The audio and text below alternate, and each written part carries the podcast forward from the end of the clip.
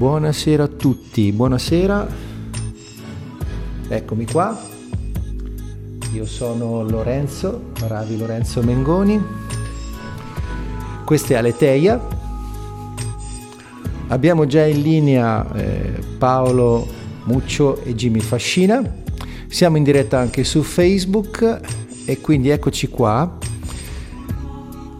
Abbassiamo la sigla, Moments in Love degli Art of Noise. Paolo, Jimmy, ci siete? Ci stavo parlando due secondi fa, il bello della diretta.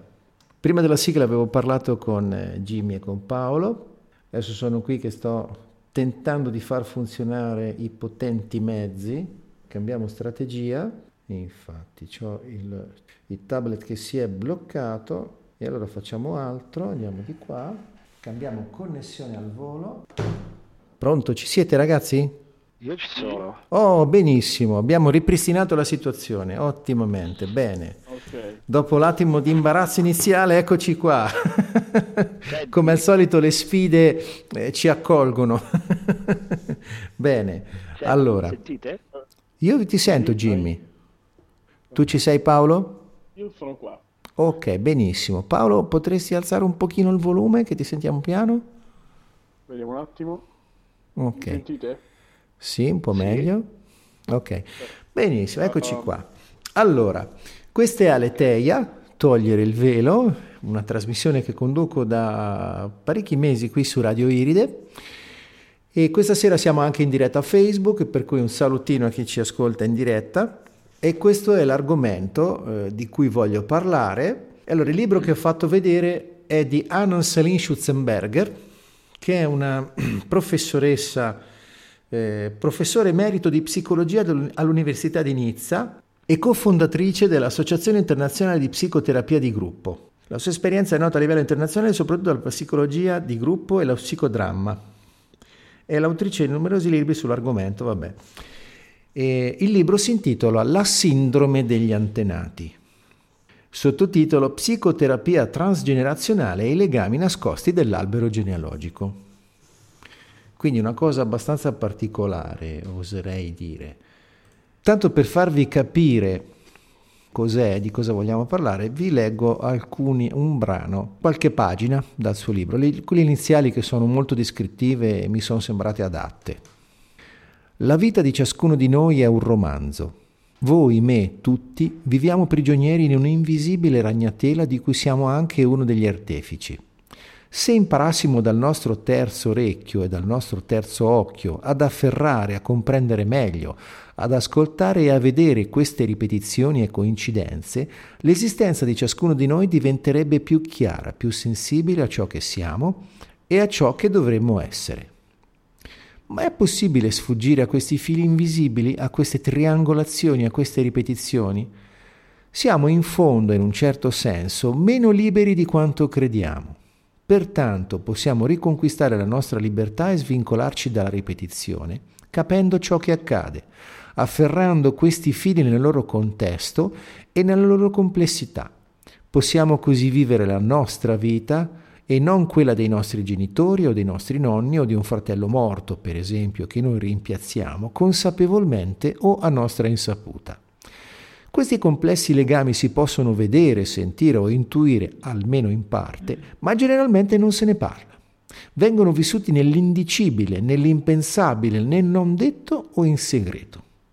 Tuttavia esiste un modo per trasformare sia questi legami, sia i nostri desideri, affinché le nostre vite diventino a misura di ciò che noi desideriamo, dei nostri desideri, di ciò di cui abbiamo voglia e bisogno profondamente per esistere e non di ciò che qualcun altro vuole per noi.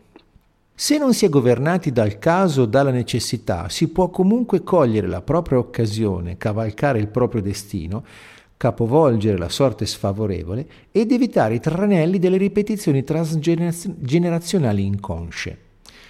Che la nostra vita sia l'espressione del nostro autentico essere, è questo in fondo il lavoro della psicoterapia e della formazione. Dopo essersi smascherato e compreso lui stesso, lo psicoterapeuta è pronto per capire, ascoltare e vedere, se non quasi indovinare quello che ho poc'anzi scritto. Ciò che è ugualmente manifesto nel dolore, nella malattia, nel silenzio, nel linguaggio del corpo, nel fallimento, nell'atto mancato, nella coazione, nelle disgrazie e nelle difficoltà esistenziali del suo cliente. Allora, umilmente, avvalendosi di tutto il suo sapere, che si tratti di un saper essere o di un saper essere con l'altro capendolo o di un saper fare o di un sapere teorico, il terapeuta cerca di essere il go-between, quello che va attraverso, dico io, l'intermediario o il traghettatore che colma lo iato tra l'io e il me del cliente, tra colui che cerca se stesso e la sua verità, sua del cliente dell'altro e diventa il suo ostetrico, il suo maieuta, come diceva Socrate. E qui inizia un nuovo capitolo, già Freud.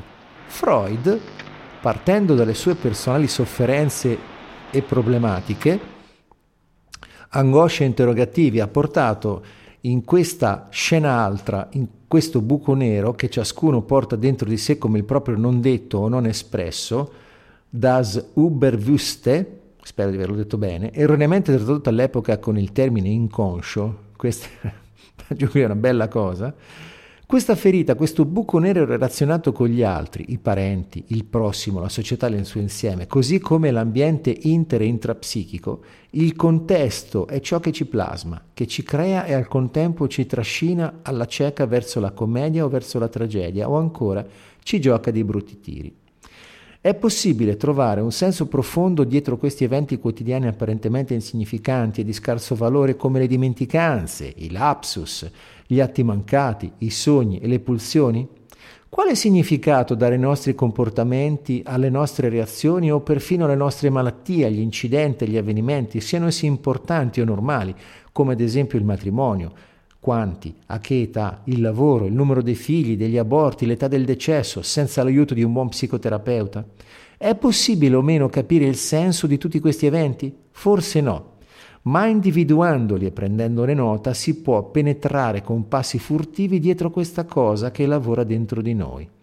Potreste perfino scoprire in voi la capacità di scrivere come tante scrittrici inglesi o di suonare il pianoforte o l'attitudine per il giardinaggio o ancora potete sentirvi autorizzati a compiere degli studi e a fare, infine, qualcosa che vi dà piacere. Va da sé che un lavoro compiuto su un arco di tempo che copre dalle tre alle cinque generazioni rimanda all'inconscio e alle sue manifestazioni e quindi a Freud e alla psicoanalisi. Vorrei esortare il lettore ad approfondire Freud, in particolare la sua prima introduzione alla psicoanalisi e la nuova serie di lezioni, le cinque conferenze sulla psicoanalisi e il perturbante, nonché il libro dell'S di Grodek. Prestiamo attenzione alle parole con cui Freud indica la scelta del nome dei suoi figli. Ci tenevo che i loro nomi non venissero scelti secondo la moda del giorno, ma che fossero determinati dal ricordo di persone care. I loro nomi fecero dei miei figli dei Revenants, Freud, l'interpretazione dei sogni, Borlinghieri 1966, volume 3, pagina 445. Freud ricorda che l'eredità arcaica degli uomini non abbraccia solo disposizioni, ma anche contenuti, tracce amnestiche di ciò che fu vissuto da generazioni precedenti. Freud, L'uomo, Mosè e la religione monoteistica, Borlinchieri 1979, volume 11, pagine 419-420. Noi procediamo comunque dall'ipotesi di una psiche collettiva, facciamo sopravvivere per molti millenni il senso di colpa causato da un'azione e lo facciamo restare operante per generazioni e generazioni che di questa azione non possono aver avuto nozione alcuna. Facciamo proseguire un processo emotivo, Freud, Totem e Tabù, Borlinghieri 1975, volume 7, pagina 160.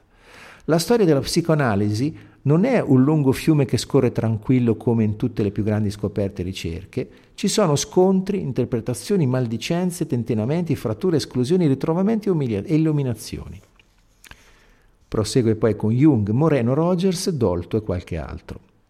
Non si può dimenticare in questa sede che Freud parlava di psiche collettiva in Totem e Tabù e Jung di inconscio collettivo.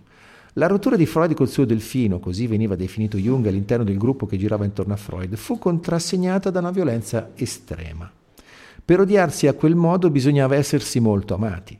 Bruno Bettelheim della scuola ortogenetica di Chicago ricordava poco prima del suo ritiro e della sua morte, che questa frattura si sarebbe basata su una scorrettezza etica che Freud rimproverava Jung, frattura che Jung avrebbe mascherato dietro una controversia sulla teoria delle pulsioni. Comunque sia, Jung continua l'opera di Freud mettendo in evidenza delle sincronicità che lui chiama inconscio, ah, e ciò che lui chiama inconscio collettivo. L'inconscio collettivo che ci influenza, secondo Jung, inconscio che si trasmette di generazione in generazione nella società e che accumula le esperienze, accumula le esperienze umane, è innato e dunque esiste a prescindere da qualsiasi rimozione o esperienza personale. È evidente come questo concetto abbia delle ricadute teoriche non pre- che pratiche sul modo di condurre la cura.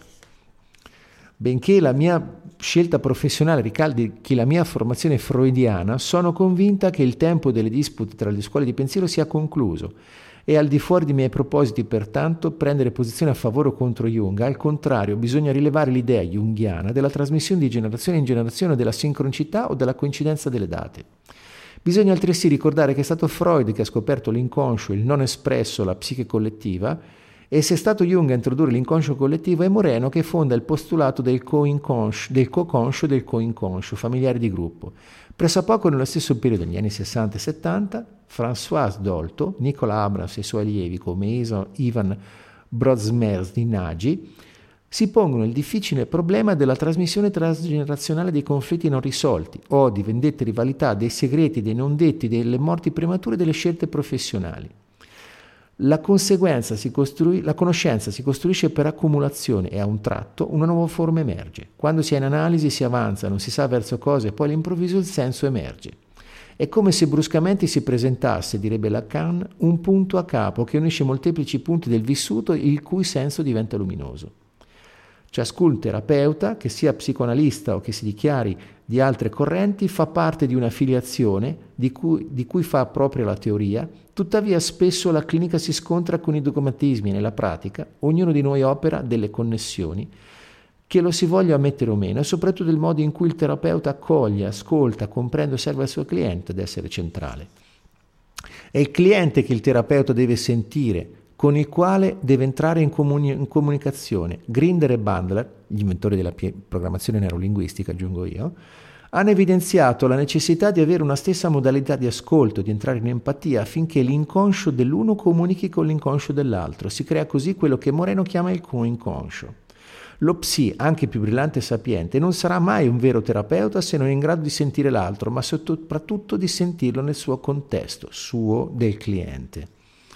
Ecco perché spesso, quando la parola è sospesa, si fanno avanti gli eventi. Quando si supera la soglia e sostiamo sulla porta, le cose veramente importanti trovano espressione. Gli analisti hanno ben ragione ad affermare che il loro non è un mestiere come gli altri, non si impara, si trasmette, è piuttosto un'arte che non una scienza, è una maniera di essere nel mondo.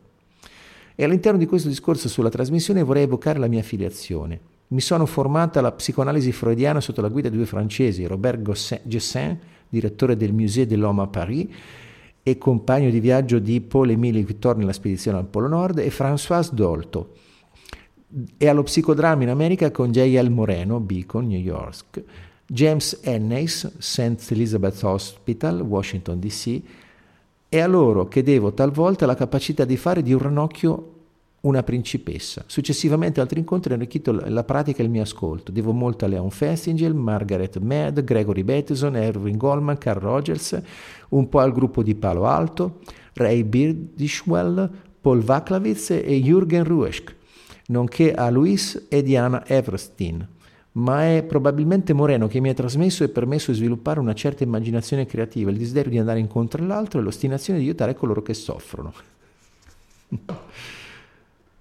Eccoci qua, ci siete ragazzi? Sì, ok. Eccoci qua. Allora, dopo questa lunga introduzione, questa introduzione mi sembrava doverosa perché altrimenti sembra che parliamo di cose astratte, ma in realtà sono cose che trovano le radici già nella, nella psicologia, quella eh, sdoganata e resa scientifica di Freud e Jung. Voi avete mai letto qualcosa, visto qualcosa di Anna Selin Schutzelberger? Sì, io la sento vedere gli antenati. Mm-hmm. Sì, la, la, stessa cosa. E, e diciamo la, la, l'argomento di punta portato avanti da questa grandissima ricercatrice che è arrivata a 90 anni, anzi che ancora a 90 anni andava in giro per, per il mondo a, a portare quello che è stato appunto lo, lo psicodramma di, di, Moreno. Quindi è dovutissima uh, questa introduzione ed è molto dovuta soprattutto uh, un'introduzione partendo da elementi che sono comunemente accettati e conosciuti, no? come, sì, come, la sì, psicologia, sì, come Freud e come Jung. Sì, perché questo io l'ho toccato con mano nelle costellazioni familiari e sembra una cosa strana, ma in realtà eh, l'ho, l'ho, l'ho, proprio veramente toccato con mano. Adesso non voglio raccontare i miei dettagli perché sarebbe troppo lungo, però diciamo che quando è cominciata la mia prima costellazione familiare, a un certo punto ho detto, sono rimasta a bocca aperta, senza parole, ho detto, ma come fa tutto questo insieme di informazioni ad essere espresso in maniera così precisa? Cioè, mi sono riconosciuto in quello che vedevo rappresentato da estranei che non mi avevano mai visto prima e era lì a disposizione, cioè, era talmente preciso che ho, cioè, era impossibile dire no, non è così, no, era così. Io alla fine una risposta me la sono data. Uh-huh. Uh, anch'io ho avuto la possibilità di, di, partecipare a delle costellazioni, ma non ero il costellato, ero uno, delle, uno dei personaggi, possiamo dire così, uh-huh. del, del, teatro. La risposta che mi sono data uh, semplicemente eh, ricade nella, nella forma, ossia Posso fare un esempio molto molto semplice. Mm-hmm. Uh, sogniamo, vediamo una donna con un velo azzurro che ha in mano tra le braccia un bambino e possiamo dire di aver sognato Maria. Da un'altra parte del mondo la stessa donna potrebbe essere potrebbe avere un nome diverso, per esempio potrebbe essere Venere.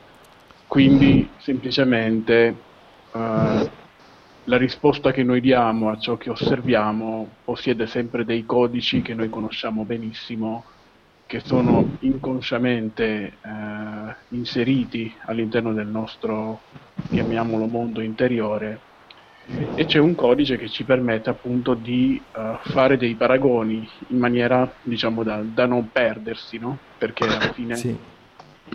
È, un campo vastissimo e la nostra mente ha bisogno per forza di appigli conosciuti per potersi muovere. Mm-hmm. Ecco, io me la sono spiegata così un po' la, la costellazione. Sì, sì, sì, io invece me la spiego nel fatto che eh, il nostro DNA ha quel 97% di, di DNA spazzatura che la scienza ufficiale, quella del genoma, del progetto genoma, dice è spazzatura perché non produce proteine, ma in realtà secondo alcuni studiosi, ha una struttura linguistico-grammaticale ed è probabile che lì ci sia scritta la storia emotiva dei nostri antenati, per cui noi quando veniamo concepiti riceviamo in dono non solo la vita come la forma, ma riceviamo anche un'eredità emotiva di, delle generazioni di chi ci hanno preceduto.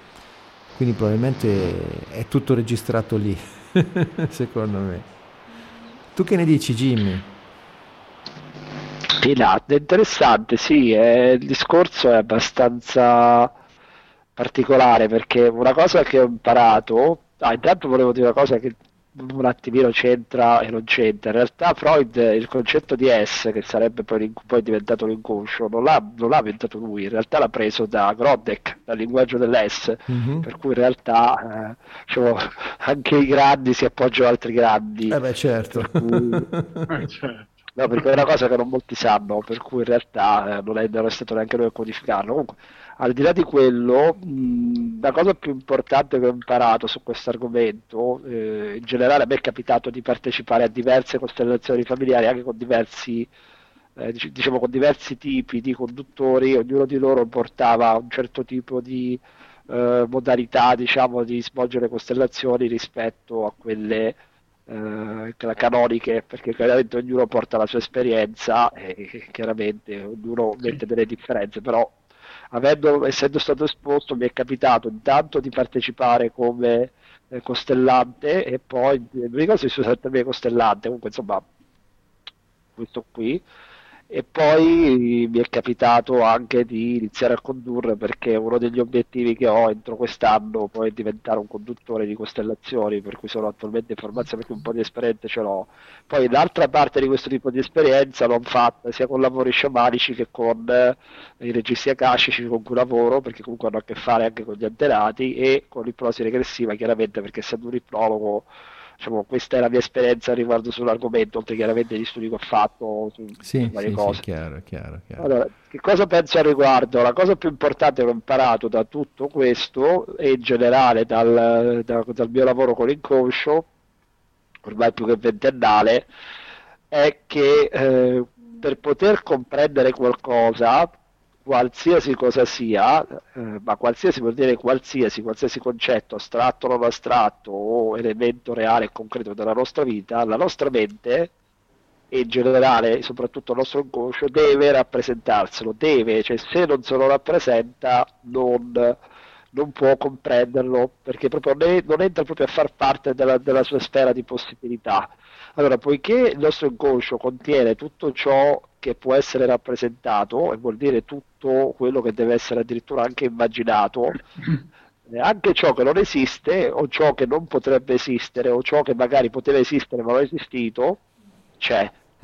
Quindi questo vuol Sì, dire sì, che sì, dentro sì. di noi c'è uno spazio che non è uno spazio perché la nostra mente, al di là dello spazio fisico che occupa nel cranio, però non è semplicemente limitato a quello, contiene tutto, contenendo tutto, tutto ciò che è rappresentato occupa uno spazio dentro di noi. Quindi cosa vuol dire? Noi abbiamo l'albero genealogico, una rappresentazione di ogni membro dell'albero genealogico. Come sappiamo, grazie anche alla PNL, ogni cosa che è rappresentata ha una codifica, quindi in termini di submodalità, quindi può essere, eh, ha una certa, che ne so, eh, luminosità, una certa grandezza, una, cer- una certa posizione dello spazio ed è unica per quella cosa lì. Quindi lo spazio occupato dalla rappresentazione del nonno è lo spazio occupato dalla rappresentazione del nonno, non è lo spazio occupato dal papà nella nostra mente. Per cui, siccome ognuna di queste cose è rappresentata dentro di noi, dentro di noi c'è tutto, c'è il paradiso, c'è l'inferno, come, come ho imparato da Sibaldi che ce l'ha fatto fare praticamente, ci ha fatto andare all'inferno e in paradiso durante un seminario Sì. eh, a Lugo l'anno scorso, se ricordo bene. E così come c'è l'albero genealogico. Allora, tutto questo ci fa capire che se noi eh, abbiamo la rappresentazione del nonno, del papà, della sorella dentro di noi, della nostra, quindi abbiamo come se avessimo due versioni, una versione fisica, concreta, esterna, vedibile all'esterno, una versione interna, ok? Rappre- una rappresentazione. Poter lavorare sulle rappresentazioni, e per quello ci sono tantissimi modi, incluso ad esempio anche la cartomanzia, perché anche le carte sono delle rappresentazioni di cose che abbiamo dentro, prendi i tarocchi, arcani maggiori Sì. di tarocchi, permette di poter lavorare sulle nostre rappresentazioni interne. La PNL, per esempio, ci dà un modo no, con le submodalità e tutto il lavoro che fanno, però anche con l'ipnosi si può fare con le costellazioni.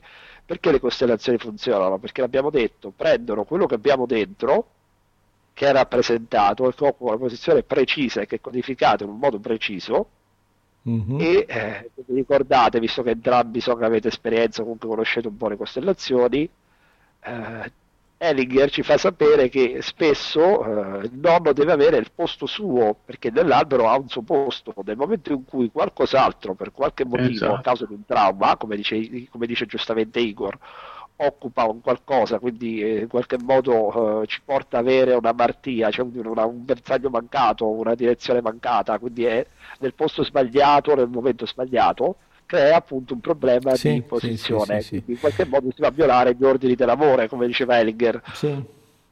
E a tale proposito, eh, sempre dal libro di Ansel Schutzelberger, c'è un, un episodio famoso, l'esempio di Jacqueline, il genocidio armedo. Ho conosciuto in un gruppo che ho tenuto in Francia una donna giovane e affascinante che mi ha autorizzato a parlare del suo caso e ci posso pertanto citarla per noi, Jacqueline. All'epoca indossava una Minerva, ossia un collare di sostegno attorno al collo. Le domando cosa le è successo e lei risponde di aver avuto un incidente d'auto, quando, poco tempo dopo la sepoltura di sua figlia. La interrogo sulle circostanze. È stata sposata, parlo al passato perché è divorziata, e ha avuto una figlia che è morta a dieci anni. La piccola era nata con il cordone ombelicale attorno al collo ed era rimasta a lungo in coma e rianimazione, subendo danni cerebrali irreversibili. ed era stata messa in un istituto per dieci anni ed è morta nell'aprile del 1986. Le domando quale sia la sua professione e mi risponde che fa la parrucchiera. Le chiedo se ha avuto altri figli, mi dice no. Quando ho visto mia nipote non ho più avuto desiderio di averne altri. Sua nipote sì, la figlia di mia sorella. Sua sorella ha avuto una figlia che è nata con un'ergia cervicale, come dice Jacqueline, il cervello le sgocciola dalla testa. Ciascuna delle due sorelle ha assistito al parto dell'altra e ambedue hanno avuto un parto difficile, pertanto Jacqueline non ha avuto il desiderio di riprovare. Le domando altri dettagli. Nella sua famiglia ci sono solo due figli, entrambi hanno avuto un bambino con gravi problemi relativi alla testa. Fin dalla nascita, i matrimoni, le due sorelle si sono sposate nello stesso giorno. Cominciando a costruire il geno sociogramma, il padre fa il parrucchiere come la madre. Andando indietro nel tempo, scopro che anche la nonna è parrucchiera. Dunque si tratta di una famiglia da tre generazioni che si occupa della testa. Domando quale sia il loro luogo di nascita. Sono nati in Francia, in montagna. Suo padre a Beirut, i nonni, sua nonna è nata in Turchia. In Turchia, ma come mai siete venuti in Francia? Per sfuggire al genocidio armeno. Era troppo doloroso. I, ru- I, turchi ne hanno massacrati a migliaia. Mia nonna ha visto passare su dei pali le teste delle sue due sorelle di sua madre, che erano, che erano molte, molte teste. Certo erano molte teste. Ci sono stati più di due milioni di morti. Le chiedo quale sia stata la data del genocidio armeno. È il 24 aprile 1915. La figlia di Jacqueline è morta il 24 aprile 1986. Si può discutere sull'ereditarietà del cancro, di una predisposizione alle malattie cardiache o al tumore, ma gli incidenti d'auto, di deltaplano o di altro genere, teste tagliate, queste cose non, attraver- non passano attraverso i geni, non si trasmettono fisicamente. Bisogna riconoscere che è sbalorditivo scoprire che tutte queste donne facevano le parrucchiere. La nonna ha visto le teste mozzate dei suoi cari e poi le figlie e nipoti acconciano e abbelliscono teste, tutte salvo una, la sorella di Jacqueline, che è anestesista e rianimatrice. Cerca forse di riparare la morte? eh beh, è un caso abbastanza... Accidente, bello tosto. Abbastanza incredibile. sì, sì, sì, infatti. Cioè, poi sì. la, la, la, tutta la serie di, di, di, sincronicità che sono inanellate in questa storia è veramente notevole. e questo l'ho visto anche eh, nelle costellazioni familiari. Io ho cominciato a fare costellazioni nel 2014 e dopo alcuni mesi di, di studio sono diventato facilitatore di costellazioni nel, nel 2014. Da allora conduco costellazioni ed effettivamente quando si va uh, a esplorare questo mondo si scoprono informazioni nell'inconscio che ci portiamo dentro che veramente non sospettiamo di avere e che ci arrivano così, e, però ci danno una, un senso, una ragione di tante cose che fino ad allora sembravano senza senso, senza senso alcuno. Sì. E quindi è, è una cosa veramente notevole. Sì, sì, sì. Beh, in fondo siamo, siamo, connessi a quello che viene definito inconscio collettivo, quindi uh, i, i, i, percorsi sono tantissimi, sono districati e soprattutto sono percorsi non locali. Certo. Perché una cosa fondamentale che dobbiamo ricordare, eh, soprattutto in questa trasmissione, soprattutto in questo mm-hmm. argomento, ma anche in altri, uh, siamo in un campo in cui le regole permettetemi il termine, della terza dimensione, che è quella che occupiamo, insomma, sì. vengono decisamente meno, parliamo di non località. Sì, sì, quando, quando, leggevi questo caso mi è venuta un'immagine, è come se i fantasmi degli antenati avessero una qualche, sol, una qualche sorta di uh, controllo sulla vita delle generazioni future sì, sì, e sì, cercassero in qualche modo di imporre la propria vita a quella che è, la vita. Sì, eh, scusa un attimo Paolo, future. Jimmy, ho, ho, la sensazione che il tuo respiro entri molto forte nell'auricolare, nella, nel microfono. Sì. E lo sento mentre Adesso? parla Paolo. Adesso non lo so, eh, continua pure Paolo, scusa Jimmy e che uh, a livello inconscio queste informazioni, come ha detto benissimo Jimmy poco prima, vengano uh, letteralmente impresse. E allora cosa siamo noi, mi domando? mi domando il bambino, il feto, nella pancia della mamma, che, che cos'è? Può essere una matrice? Può essere una tavola dove vengono impresse delle informazioni? Mm. Sì, e se sì, queste informazioni quando vengono impresse, è possibile che il bambino che nasce abbia già delle informazioni previe, e, e non parlo delle informazioni che vengono passate attraverso, sì. uh, attraverso il, il, corredo genetico dei genitori e anche il corredo epigenetico dei eh, genitori, ma, sì, ma per... che addirittura abbia qualcosa.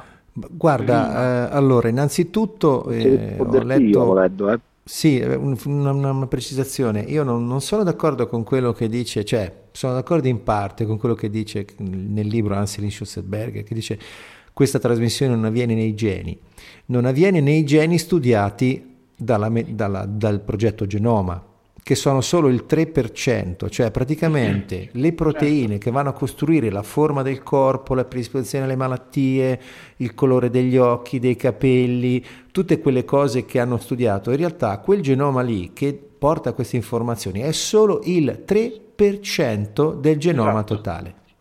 L'altro 97% è sconosciuto. Cioè Può la essere legato e questo eh, da, è importante dire che questo 97%, per cui una cosa enorme rispetto a quello che abbiamo studiato, è stato definito junk DNA, cioè DNA spazzatura. Sì, tenendo conto che la, che la natura insomma non, eh. non si impegna per buttare le cose. Appunto, cioè, capisci, la natura ci porta questo 97% da miliardi di anni, almeno da milioni di anni da quanto esiste l'uomo, e gli scienziati moderni si sono permessi di definirlo DNA spazzatura. E io lo trovo un po' un atto un po', di, un po superbo. Cioè, come fai a definire che è spazzatura solo perché non sai cosa fa? Eh, eh, sì, cioè, la verità è che non sanno cosa fa. questo, che altro, eh, esatto, è un po' il, il paradosso della, della scienza, sì, della sì, scienza classica, no? tutto ciò che non si conosce uh, viene bollato come letteralmente spazzatura, ma mm. in realtà non si hanno secondo me solamente gli strumenti per codificare ciò che sì. potrebbe esserci. È una sì. questione di uh, ricerca, è una questione di progresso e la stessa Schuttenberger uh, lo dice in un'intervista. Mm-hmm. Lei stessa ha l'umiltà, permettetemi di dire, sì. Di, uh, di dire semplicemente la verità, cioè io non lo so, lei dice, come avvengono queste cose. Non posso dirvi certo. come queste informazioni arrivano. Potrei ipotizzare che passano attraverso il cordone mm-hmm. che lega la mamma al bambino, ma da qui a dire, da qui a dire è così e basta, certo. ce ne passa. Sì, sì, sì, sì. Quindi sì. Mm, Mh, è un campo talmente vasto uh. che bisogna andare con, la, con l'umiltà ai sì, piedi. Infatti eh, io dico che questo che io propongo è un'ipotesi che ho mutuato da studi di altri. Per esempio Bruce Lipton eh, nella biologia delle credenze, sì. lui ci mette eh, proprio, lui ci dice chiaramente che nella cellula il DNA non è il cervello della cellula, ma è la memoria a lungo termine. È paragonabile all'hard disk del computer, per chi si intende un po' di informatica per cui il DNA è quel posto dove la cellula memorizza le informazioni che vuole tenere care e passare alle generazioni successive. Per esempio il sistema immunitario. Il sistema immunitario quando impara a generare un anticorpo che combatte un, un invasore, immediatamente l'informazione passa a tutte le cellule di tutto il corpo. Quindi, vedi, eh, qualche indizio ce l'abbiamo, per cui questo DNA che è stato studiato, ho letto su altri libri, da scienziati russi, eh, è stato visto che nel eh, DNA, il 97% del DNA chiamato spazzatura, c'è una struttura che ricorda le strutture linguistico-grammaticali del nostro linguaggio. E Jimmy, sento, perché sento un ronzio e un fruscio da rumore bianco. È, è entrata la tua cuffia forse? Ecco. Ecco, adesso, adesso si è calmato. Sì. Ok, benissimo.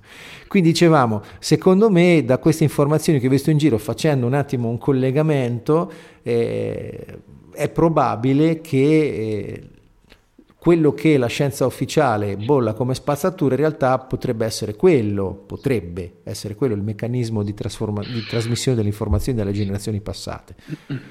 Beh, noi parliamo anche della materia nello stesso, guarda caso stesso, negli stessi termini, no? Sì, sì, sì, sì. Noi sperimentiamo unicamente l'1% e dico uno esagero anche. uh, perché abbiamo, i nostri sensi sono tarati uh, ad un certo range sì, no? di sì, sì, uh, frequenze.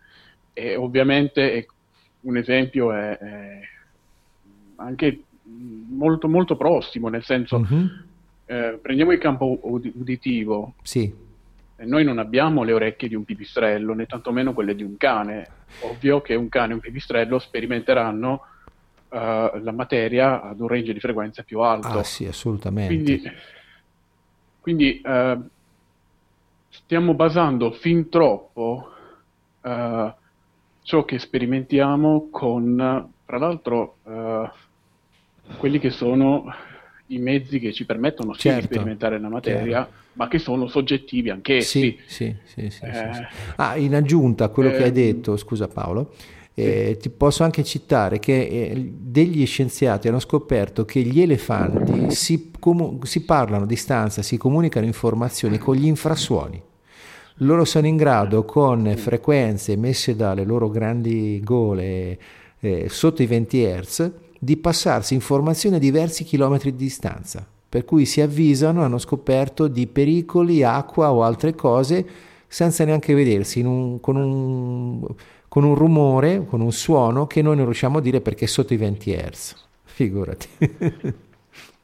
ecco, io volevo chiedere a Jimmy, eh, tornando sul discorso di prima, come secondo lui queste informazioni, chiamiamole così in maniera da essere raggiungibili a tutti, mm-hmm. come queste informazioni arrivano all'ultimo discendente di un ramo, eh, di, una, di, di, un albero genealogico.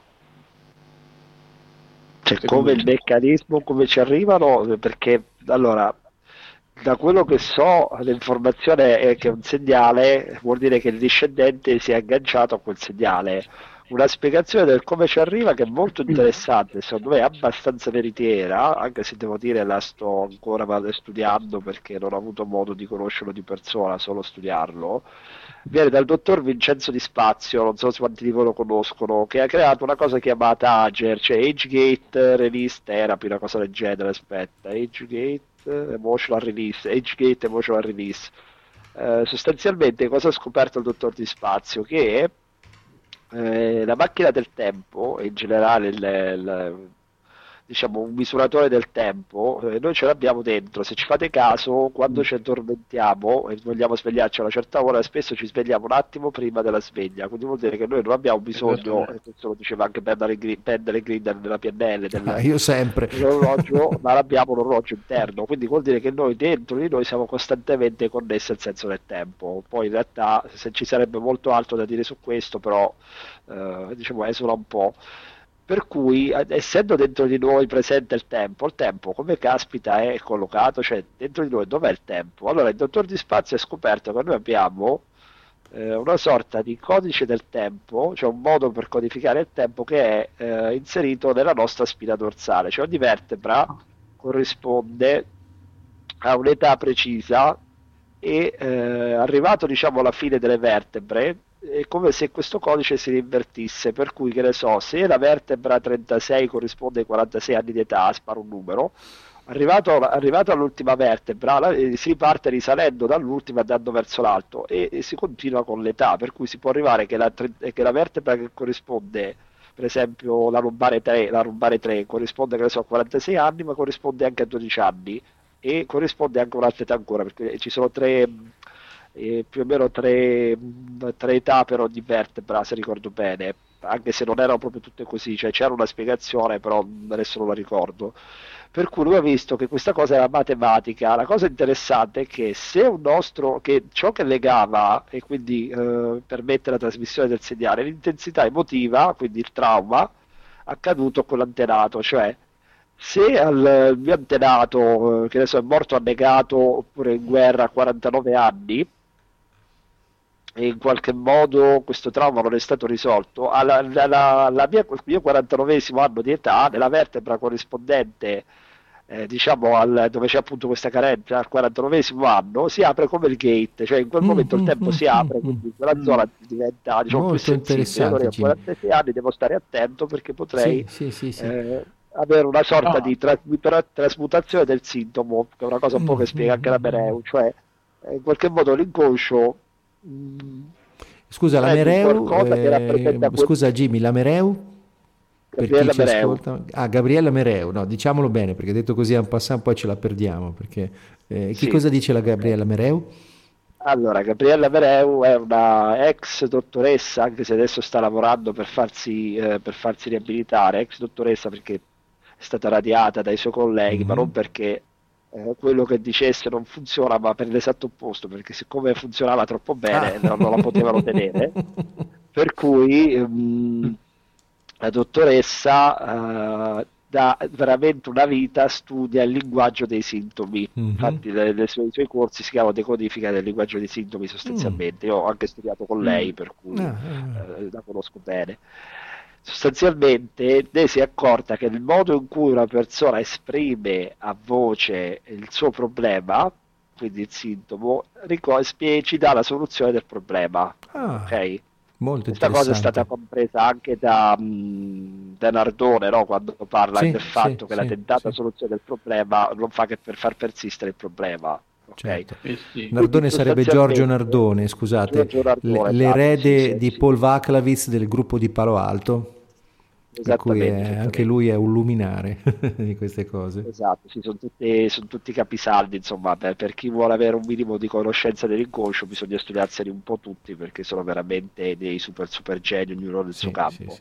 Per cui mh, Amereu si, si, è accorta che il modo in cui un paziente esprime un sintomo vocalmente o, oppure il modo in cui il sintomo si esprime nel suo corpo in realtà vuole dire un qualcos'altro. Cioè, chi ha per mm. esempio la sensazione di riuscire a muovere una gamba, magari è una palla al piede, no? Perché? Perché sente il marito come una palla al piede, sì, per dirne sì, una, no? Eh, allora, il fatto mm. che l'inconscio creativamente ha dei modi per tradurre, e questo la Mereu l'ha studiato, eh, il modo in cui il sintomo si rappresenta. Ecco, succede una cosa di questo tipo, cioè di spazio si è accorto che per esempio a 49 anni eh, dato che corrisponde a quel trauma di un antenato morto a 49 anni, se lui è morto che adesso soffocato dal gas, eh, a me viene un attacco d'asma. Non è la stessa cosa, però mm. eh, che traduce o, o, in qualche modo mi manca l'aria, quindi mi metto in una sì, situazione sì, in cui sì, mi manca l'aria, per esempio una persona che mi soffia, mi metto con una persona che mi soffoca, mm. eh, che ne so, per cui okay. è molto interessante il lavoro di spazio. Eh, grazie Jimmy, scusa, scusa di... Jimmy, allora visto che ci ha dato una perla preziosa, mentre parlavi ho fatto una breve ricerca e su Macro Librarsi ho trovato una, un breve resume di Vincenzo Di Spazio Vincenzo sì. Di Spazio, 1962 anno di nascita, medico olistico, ha insegnato dal 1994 al 2002 al corso post laurea in biotipologia e metodologia omeopatica all'Università di Urbino. Nel 1996 ha identificato l'orologio spinale di traumi, spinal clock, una griglia temporale proiettata mm. sui 24 punti della colonna vertebrale, scoperta che ha ispirato da quel momento in avanti tutta la sua attività di ricerca. Sulla base di queste nuove evidenze sperimentali ha introdotto una nuova medic- metodica di intervento denominata cronoriflessologia spinale, Age Gate Therapy. Nel decennale della scoperta 2006 pubblica le, polmo- le polmoniti di marzo, il gene emozionale, testo che raccoglie i risultati di una fondamentale intuizione. L'orologio spinale registra non soltanto le esperienze traumatiche vissute nel corso della vita, ma contiene tangibili tracce di eventi stressanti nel gentilizio genomica emozionale, ispirandosi alle indagini del neuroscienziato Giuseppe Calligaris 1876-1944, ha introdotto in terapia la leucofotostimolazione spinale, autore di diversi testi e articoli su queste scoperte, svolge la sua attività clinica a Bolzano e conduce seminari di rilassamento energetico in acqua termale, Aqua Nesting Seahorse Balance. E qui ci sono diversi libri su macrolibrarsi, per cui cronoriflessologia, Ager, Agergate Emotional Release, la floripuntura vertebrale, il meridiano del tempo. Molto interessante. Grazie Jimmy perché non lo conoscevo e andrò a, sì, ad approfondire. Quindi, ti ti consiglio il DVD. Ah, il DVD addirittura. Sì, prendi quello, fidati, prendi ok, quello. grazie, grazie. Bene. Allora, quindi Jimmy, uh, quindi Jimmy, tu uh, ci stai dicendo che um, ad una determinata età di una persona è come se si attivasse una sorta di trigger. Esatto. Dove per, dove per trigger intendo uh, ovviamente una, una determinata azione che scatena un evento. Sì. E quindi questo trigger è inserito inserito, uh, magnetizzato, come mi piace personalmente affermare, all'interno della nostra memoria cellulare, in un certo senso. Sì, assolutamente. Quindi noi Questo andiamo in reazione, è una reazione, letteralmente, ad una memoria eh, diciamo soppressa. Di sì. Diciamo di sì.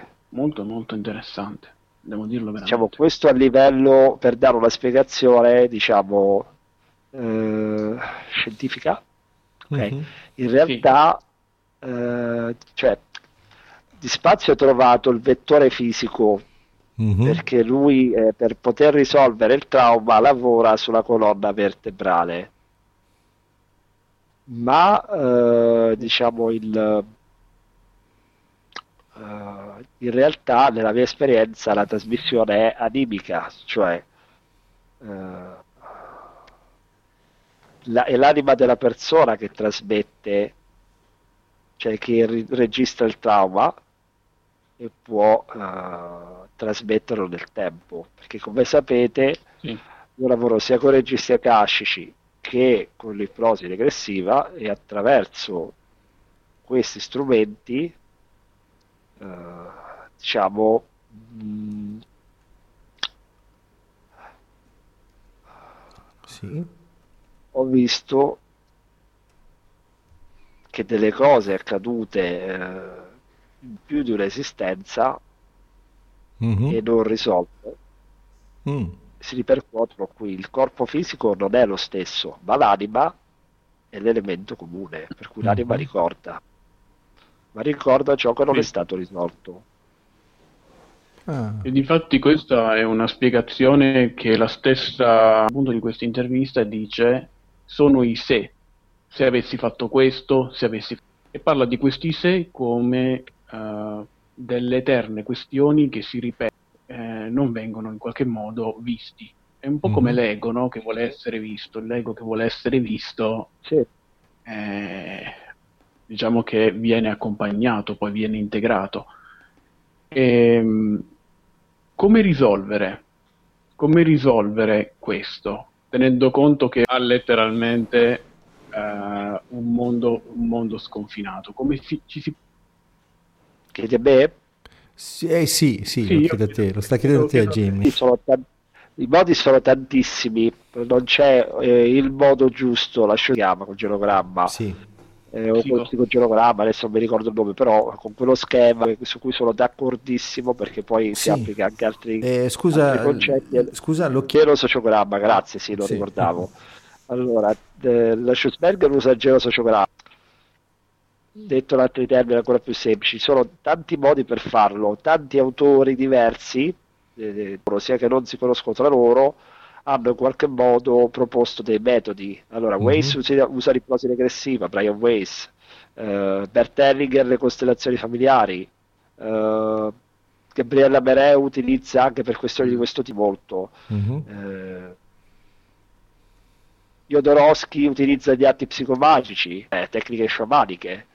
Eh, di spazio utilizza l'FT e l'Ager uh, l'FT Emotional Freedom Technique. Uh, ci sono infiniti modi per lavorare con questa cosa, anche con i registri akashici si può fare, con akashica si può lavorare su questo tipo di lavoro. Mm-hmm. Il discorso qual è? Se uno va a vedere qual è la cosa comune a tutte, su questo sono assolutamente d'accordo con Di Spazio, Di Spazio dice il concetto è tu ti sei beccato un segnale che in qualche modo il tuo inconscio ha identificato come qualcosa che tu prendi a carico che può essere, che ne so, mm. l'antenato, un trauma di un antenato e poi eh, rivivere nella stessa età dell'antenato corrispondente alla vertebra di quell'età, ma una, tra- una traslitterazione del problema a livello eh, creativo, simbolico. Mm-hmm.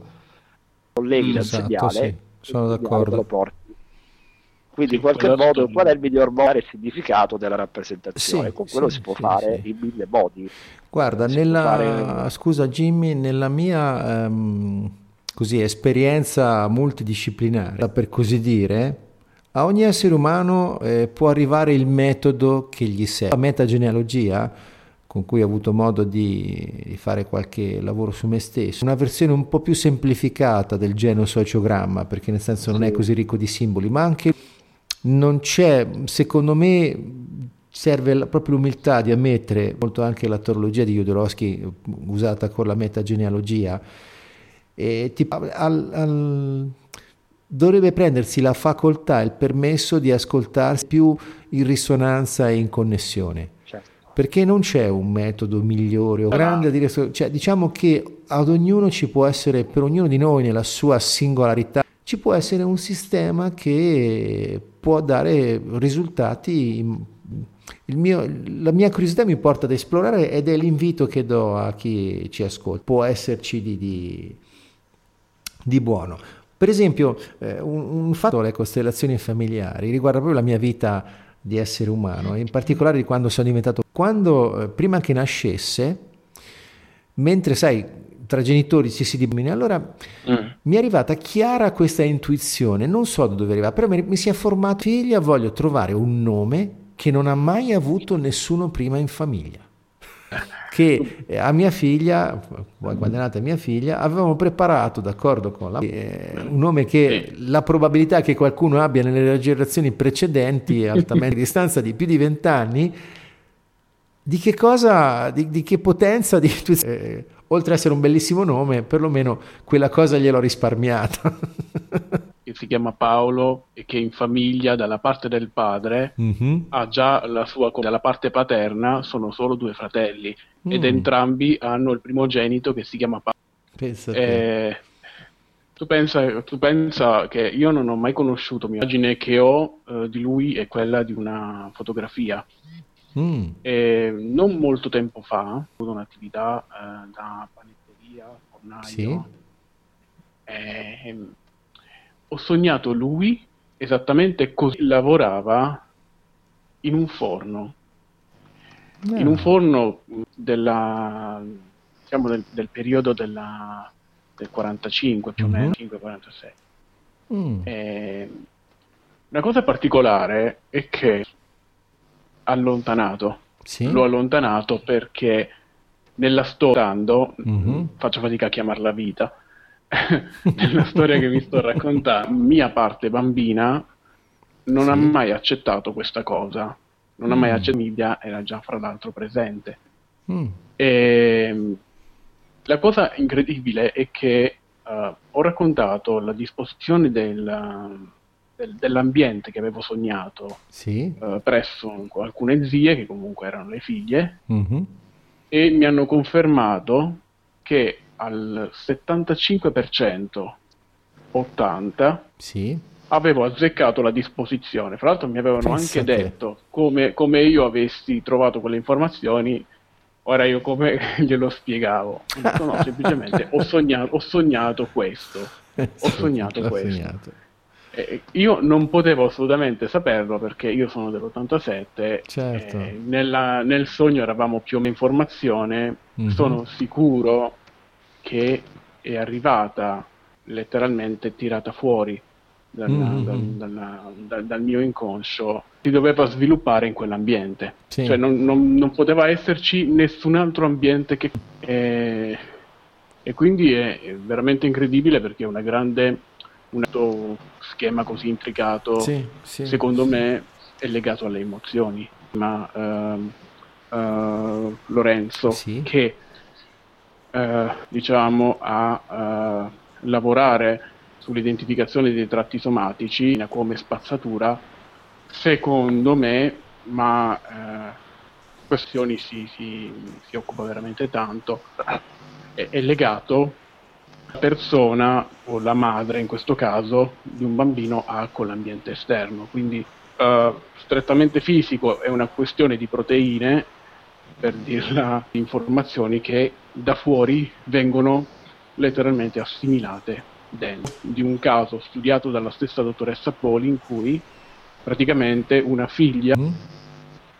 ma il suo corpo ha rigettato figlia, però il corpo della figlia aveva rigettato il rene. Ah. E praticamente, o il corpo della figlia più che altro, rifiutava, rigettava il rene della madre, ma addirittura... Mm. Che cosa è successo? È successo che uh, durante la seduta il, la questione dello stress post parto ed è venuto fuori anche che la madre mal sopportava ah. la gravidanza. In poche parole, il rigetto del rene non era altro che uh, l'archetipo, possiamo dire sì. così, del rifiuto che la bambina aveva subito durante la, durante la, la, la gestazione. Pensa a te. Posso aggiungere una cosa? Sì, Jimmy. Certo. Allora, avendo studiato la medicina tradizionale cinese, mm-hmm. eh, i reni corrispondono alla trasmissione della memoria genetica per mezzo della sessualità, per cui in qualche modo il rifiuto del rene simbolicamente significa un rifiuto di accogliere la tua memoria genetica che mi trasmetti come antenato. Ah, penso, penso Chiaramente però se non si hanno questi concetti non si riarriva al sintomo, se li hai ci metti due sì. minuti a decodificare un sintomo come dice Lomereu.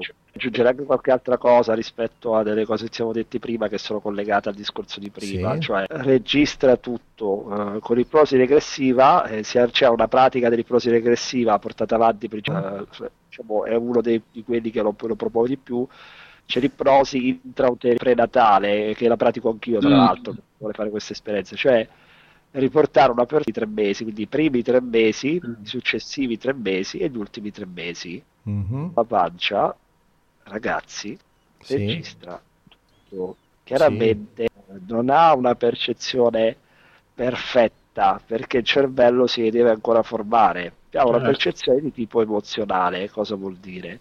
Se la mamma in quel momento esprime l'emozione mm-hmm. di oddio io ho questo mostro dentro di me che mi sta crescendo mi toglie la vita e non lo voglio e prova delle eh, conseguenti emozioni che creano un bagno chimico che va a inondare il feto e il feto poi registra questa sensazione di non essere stato voluto e rimane esatto. dentro di lui nell'inconscio per tutta la vita fino a eh, che certo si fa un lavoro che può essere costellazioni, ipnosi, quello che è, che va a rendere visibile, cosciente l'invisibile. Per questo è importante sì, un lavoro sì. come lo psicosociogenogramma, Quindi... perché? Perché rende eh, evidenti dei collegamenti che normalmente non lo sono. Sì, sì infatti. Quindi i latini dicevano, riguardo ai nomi, Omen nomen, esatto. cioè il esatto. nome è un'estrazione, se erano nobili casati, se erano invece non nobili o comunque eh, nome del, del, del, padre in generale, la linea genealogica e il rispetto degli antenati, come in generale gli, gli, gli sciamani indiani davano un gran, una grandissima importanza al culto degli antenati con noi sì. e, e, anche l'effetto dei nomi comunque è stato studiato per esempio c'è interessante io personalmente nella mia esperienza ho notato che tutti i nomi di stati da serene che ho conosciuto erano le persone meno serene che ho conosciuto in vita mia il termine dispregiativo però erano eh, diciamo eh, diaboliche erano abbastanza ecco dire cos'è per il radio però un termine okay. dispregiativo cioè non ho mai conosciuto un'angelica che fosse angelica per reazione all'inconscio e non so neanche eh. io perché crea l'opposto questa cosa non l'ho magari, trovata magari sì. nelle tantissime costellazioni fatte è che cioè, quella cosa o il contrario sempre su quel modello sei inchiodato. A volte è la contraddizione, la negazione, però sempre lì stai osservando. È la prima cosa che fanno. Eh sì, eh, ma ne abbiamo parlato anche due puntate fa di, uh, di reagire davanti alle, alle situazioni. Sì. Uh, un ego che ha sedimentato per anni ed anni eh, se viene invitato a fare un qualcosa di diverso, sì, sì, le sì. cose devono essere viste e poi la persona deve essere accompagnata natura di accompagnamento. Perché... ma anche, oh, ma anche sì, sì, sì, ma anche nella mia vita. Io vivo in Veneto da tre anni circa, sono originario di Ancona, ho amato e amo ancora E adesso qui in Veneto eh, sono arrivato qua, cognome faceva Zambon, ed è andato via dal Veneto proprio in zone non molto di dove è nata la madre di mio padre, che anche lei di cognome faceva Zambon. Quindi sono venuto a vivere qua in Veneto, per dire. Veneto uh, cresca, diventi un uomo. Facciamo un forward veloce. Il rifiuto quindi della gravidanza da parte della, della madre. Mm-hmm. credo che abbiano tutte le madri perché uh, non credo che la riforma questa quest'onda che va uh, sotto traccia. Possiamo intervenire, insomma, no? Possiamo anche cambiare le credenze. Mm-hmm. E, lui tenderà ad odiare quindi tenderà a non contattare le emozioni per paura di essere rifiutato. E anche di contesti di vite precedenti e di karma che si porta appresso dalle vite precedenti, quindi dalla madre, in generale che la sua vita in qualche modo non ha valore, non ha un senso, per, sé, per cui dipende, perché dipende anche dal livello coscienziale della persona, in che modo ci lavora, può arrivare a cambiare suo, la sua risposta, per cui sono ad esempio una figura come la mia che attraverso eh, l'ipnosi delle vite precedenti o il, ma può guarirsi da sola. Noi facilitatori possiamo solo facilitare, e su questo sono mm, assolutamente responsabili di quello che succede alle persone, sono le persone che devono essere messe in condizione da persone come... Perché Jimmy sì. è stato molto chiaro, ha espresso un pensiero che mi piace molto, cioè che in quello, in quello che descrivi in realtà la differenza la fa la, sì, il, la differenza la fa nel come viene interpretata questo essere umano, dipende da come la interpreta. Per cui addirittura se la interpreta sostituito sì. da questa paura. Quindi perfetto, per esempio. Poi in questo caso poi crescerà addirittura la, la versione più un masochista che pensa di non meritare. Tra l'altro, questa, tra l'altro questa figura poi può anche arrivare alla, direttamente all'estremo. No, questo eh, nella, nella, nella, mia esper- nella, mia esperienza, quando si riceve un'umiliazione, se questa umiliazione è particolarmente pesante, ci diamo il contro. Mm. Perché i narcisisti si mettono a un livello sopra gli altri. Perché ho, ho fatto questo, poi mm-hmm. volevo sapere anche Jimmy cosa ne pensa nessuno mi capisce. Quindi non capendoli, chiudo letteralmente uh, una qualsiasi relazione. Non subisco dal mio punto di vista. Mm, questa è più... Ma... Questa una parte fa il suo, dice voi non mi capite, non vi capisco, si mette nella sua realtà e il narcisismo con chi è meno narcisista di loro. E c'è quello che Mauro Scardovelli chiama, lo fa il narcisista con quelli sotto e il masochista con quelli sopra, come dice il... Perché Uh, molto spesso il, il, narcisista viene visto anche come avete detto uh, entrambi giustamente ha bisogno di fatti il... di eh, vittime carnefice. Esatto. Un narcisista che fa dei figli li umilia e questi a loro volta è probabile che diventino narcisisti. Uh, poi ovviamente per chi vuole approfondire c'è Voyager sindrome degli antenati e se mm. lo trova. Ah, poi lo posteremo. A... Sinceramente mi ha un po' inquietato, lo, lo, troverete anche nel libro, che è la storia di una bambina. Praticamente eh, questa bambina aveva degli incubi la mm-hmm. notte e so... mi, mi, mi, scappa il nome, con la Schuttenberger. Sì.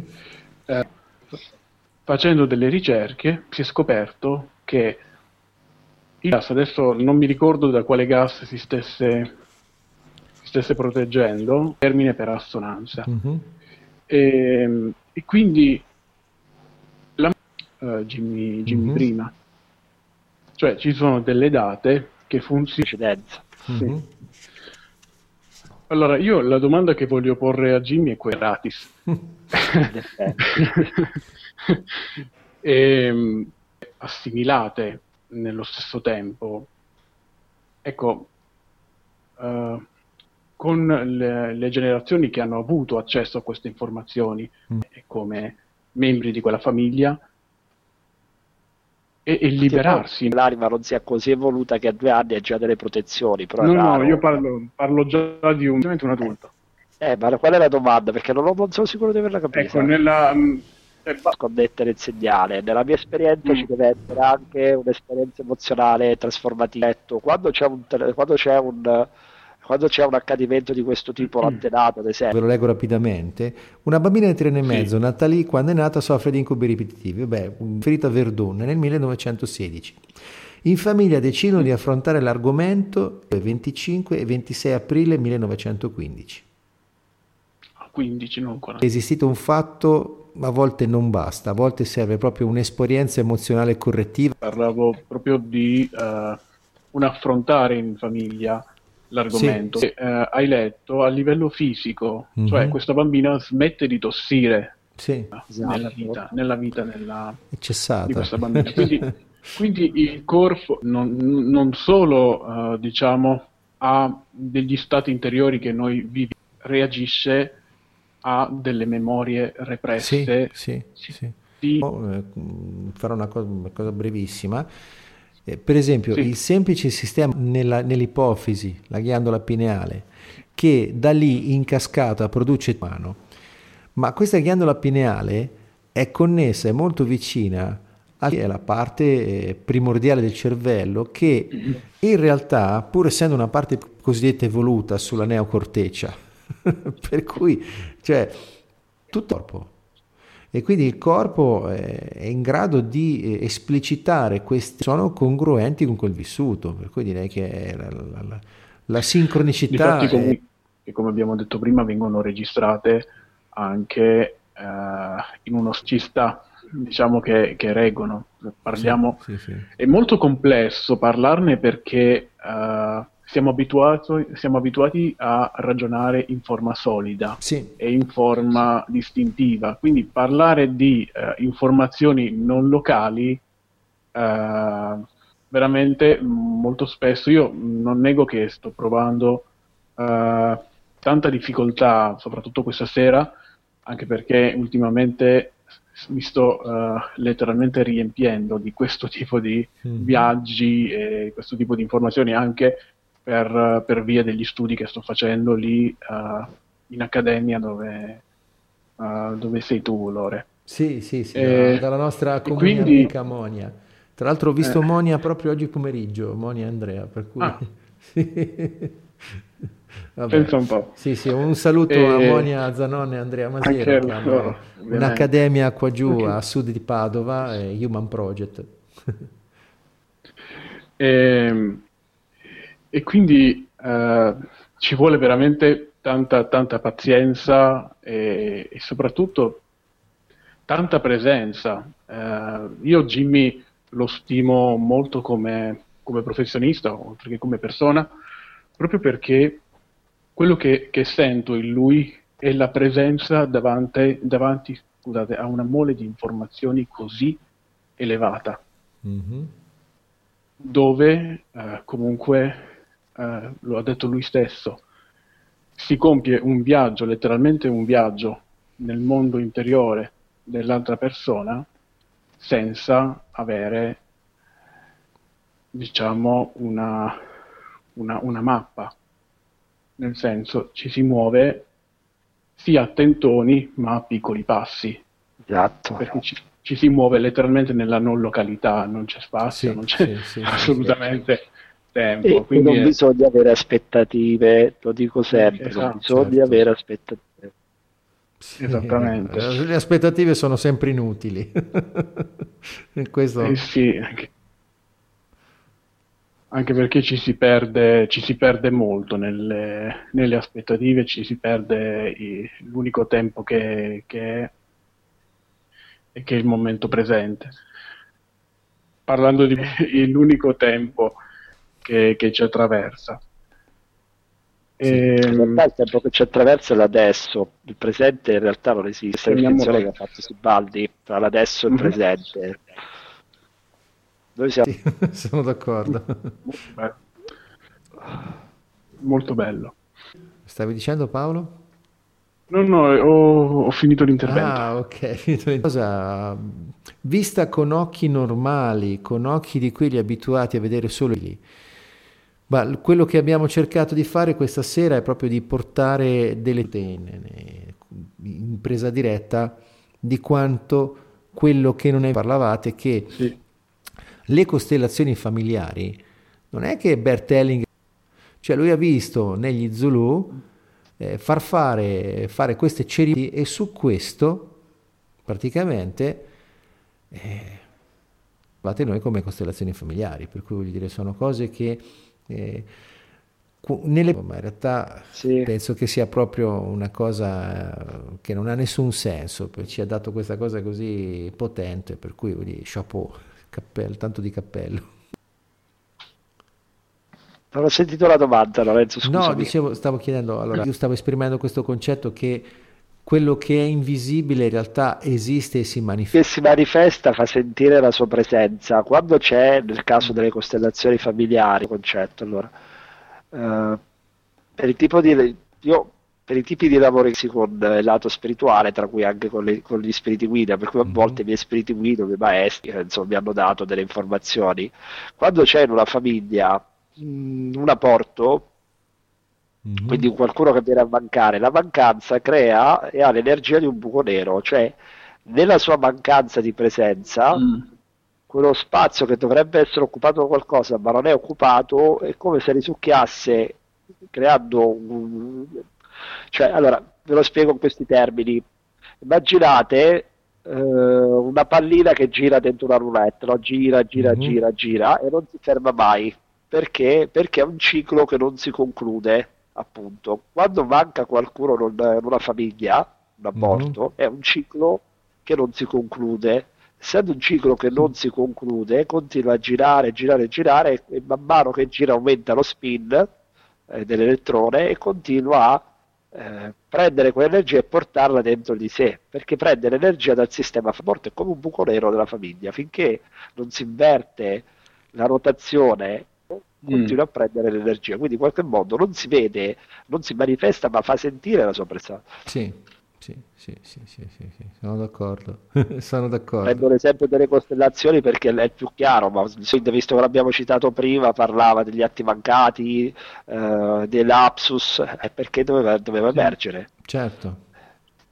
Esatto. Uh, durante, durante una, una, sessione di beh, eh, la ragazza che praticamente ha fatto la cliente, quindi mi ci ritrovo molto in quello che, in quello che hai appena detto. Viaggio logico. Uh, diciamo che anche chi ascolta lo sa. moderno.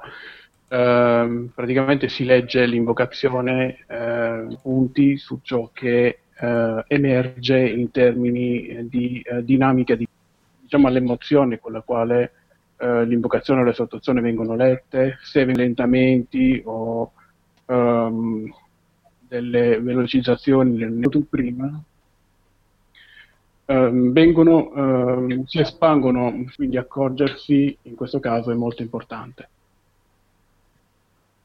Accorgersi è la base di tante cose, perché se non ti accorgi di queste quindi non puoi farci nulla magari puoi farci tanto, ma siccome non te ne sei accorto, rimane. Sì, per grazia di Dio, diciamo che siamo molto accompagnati. Sì, eh, dobbiamo sì. solo un pochettino la, la, la, nostra mente così immersa nella storia che ci stiamo raccontando. Possiamo non vivere nella nostra storia perché. È una riflessione che ogni tanto faccio. Presente non esiste perché praticamente noi quando ci rappresentiamo qualcosa, sì, nel momento in cui esatto. io ascolto le vostre voci, eh, o vedo le immagini di fronte tempo di ritardo che è dovuto a eh, eh tutto il mio essere che, che, che, che, quello che fa per me sembra presente in realtà è un continuo passato e, e lo, come lo, come lo, per cui se vedo una penna eh, capisco che è una penna perché? Perché ho dentro un oggetto strano che non ho mai visto prima, non riesco a catalogarlo, dovrò da, darmi da fare per ricrearmi un'informazione nuova riguardo a quell'oggetto. Oppure utilizzi le informazioni questa come fece quella questa, E questa è la cosa peggiore perché rischiamo che non conosciamo con delle informazioni che diamo per certe e quindi le prendiamo delle grosse. Diceva, non è quello che non sai che ti mette nei guai, ma quello che sai per certo. sì. Anche perché poi queste, queste certezze poi eh, rafforzano il loro campo di densa generazione dopo generazione, quindi eh diventano sì. delle verità inoppugnabili, eh, finché ovviamente qualcuno non, non, non, si decide ad andare ad analizzare in una esatto. chiave un po' diversa, che, che poi sarebbero i testi antichi.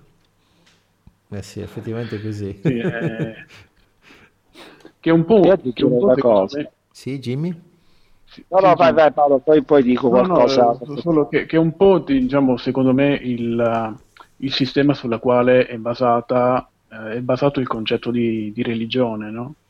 Mm. Eh, si, ha questa, si, ha questa, visione eh, troppo letterale ecco, dei fatti che vengono narrati anche nei, nei Vangeli. Eh, c'è gente che ancora oggi legge in maniera...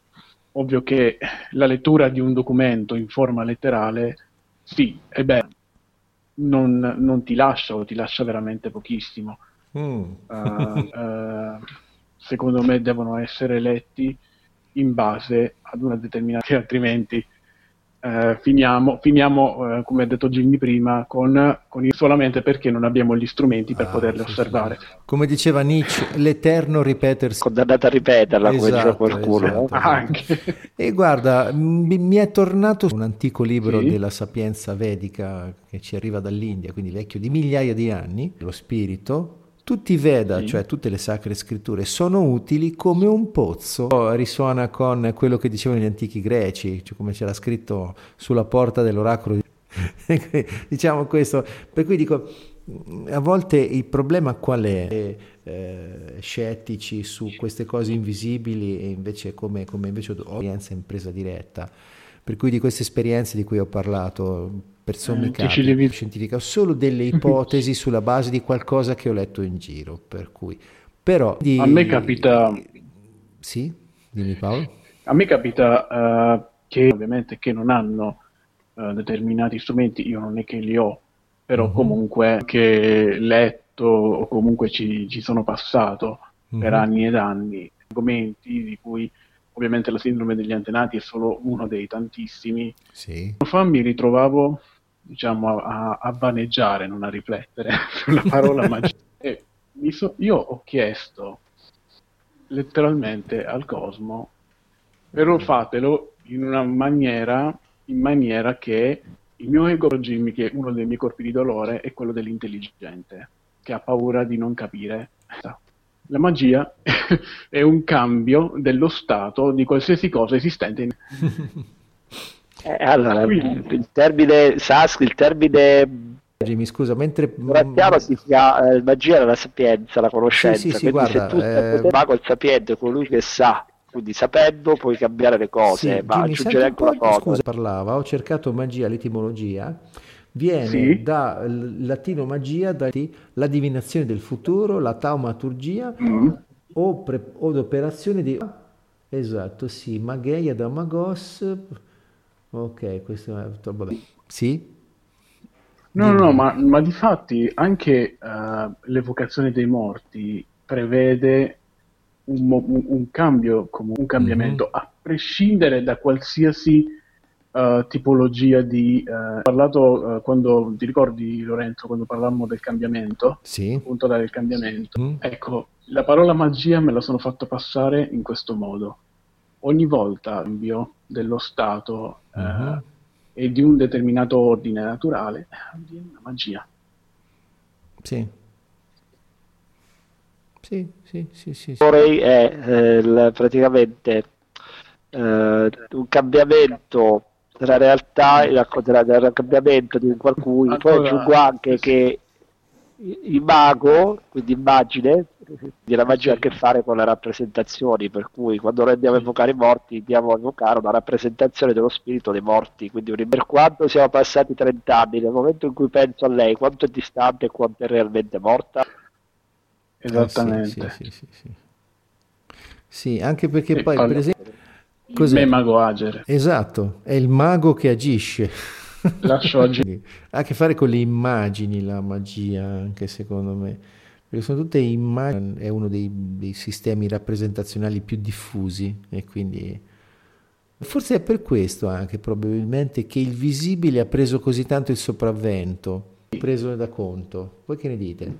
Sì. io credo che l'uomo ha paura dell'innestata la paura di, di ciò che è così che noi sperimentiamo e il 90 e, e quel 3% del cosa sia Certo. La, la, ecco, la scienza ce lo spiega perfettamente. Se il 97 non ammettere che ne abbiamo paura, lo denigriamo. Certo. Credo portiamo avanti, portiamo avanti in continuazione anche nelle nostre sfide. Eh, a volte ci vuole proprio il coraggio di ammettere che ci sono delle cose che non possiamo vedere, non tutta la loro potenza. E quindi sì. eh, un, un atto di umiltà, anche se non riusciamo a spiegarcelo, a darcene conto. Eh beh, infatti il senso del sacro del mio dicevano che gli antenati avevano un potere e il passato aveva un potere che non potevamo capire. Eh sì, eh, chiamano il, il, più che il grande spirito, come viene tradotto Dio, lo chiamano come il grande mistero.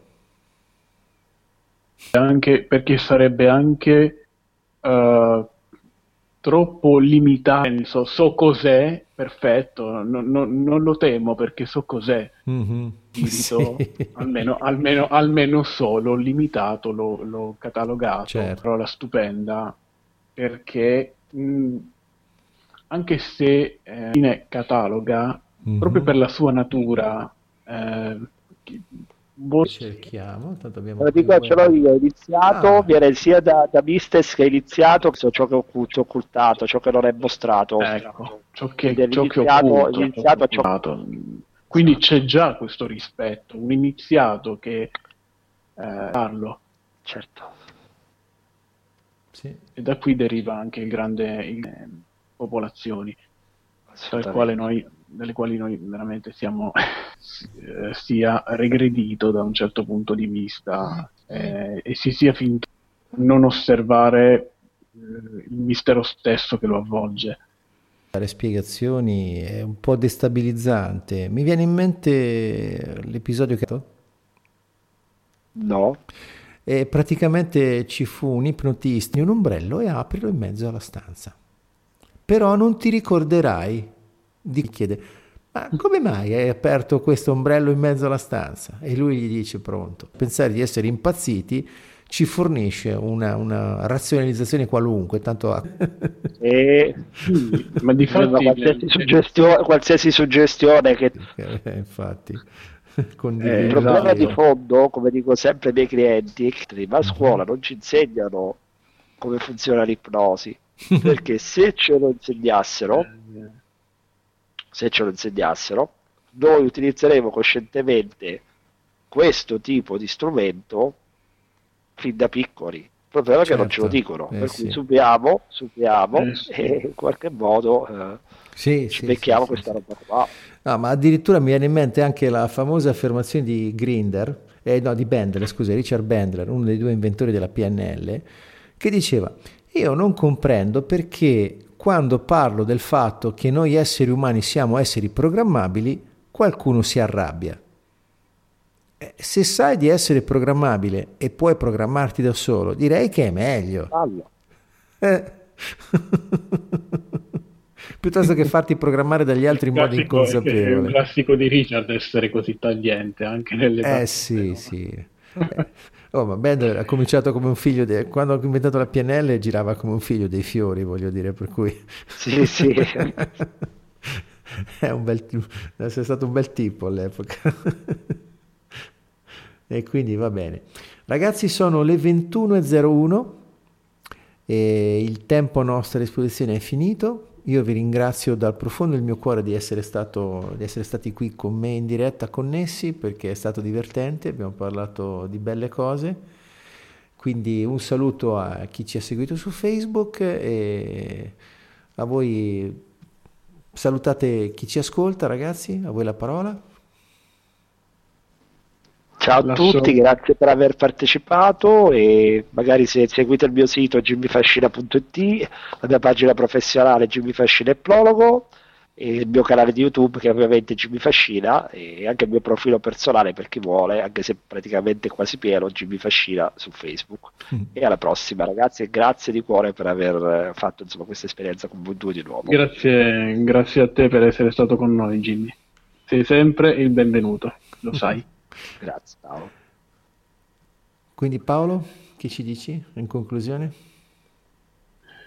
Guarda, io in conclusione vorrei uh, invitare unicamente all'amore.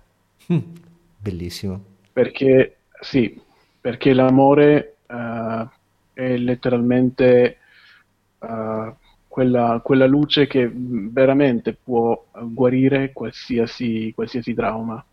Il mio invito va soprattutto ai genitori che hanno bambini che, sono, che hanno un'età ancora compresa fra uh, gli 0 e i 7 anni. Ecco, um, cercate di um, essere vicini alla loro crescita a 360 gradi. Uh, io amo l'espressione il bambino non è un giocattolo, proprio perché uh, ha una capacità di assimilare informazioni che Jimmy Fascina lo sa, è letteralmente in connessione con l'ipnosi.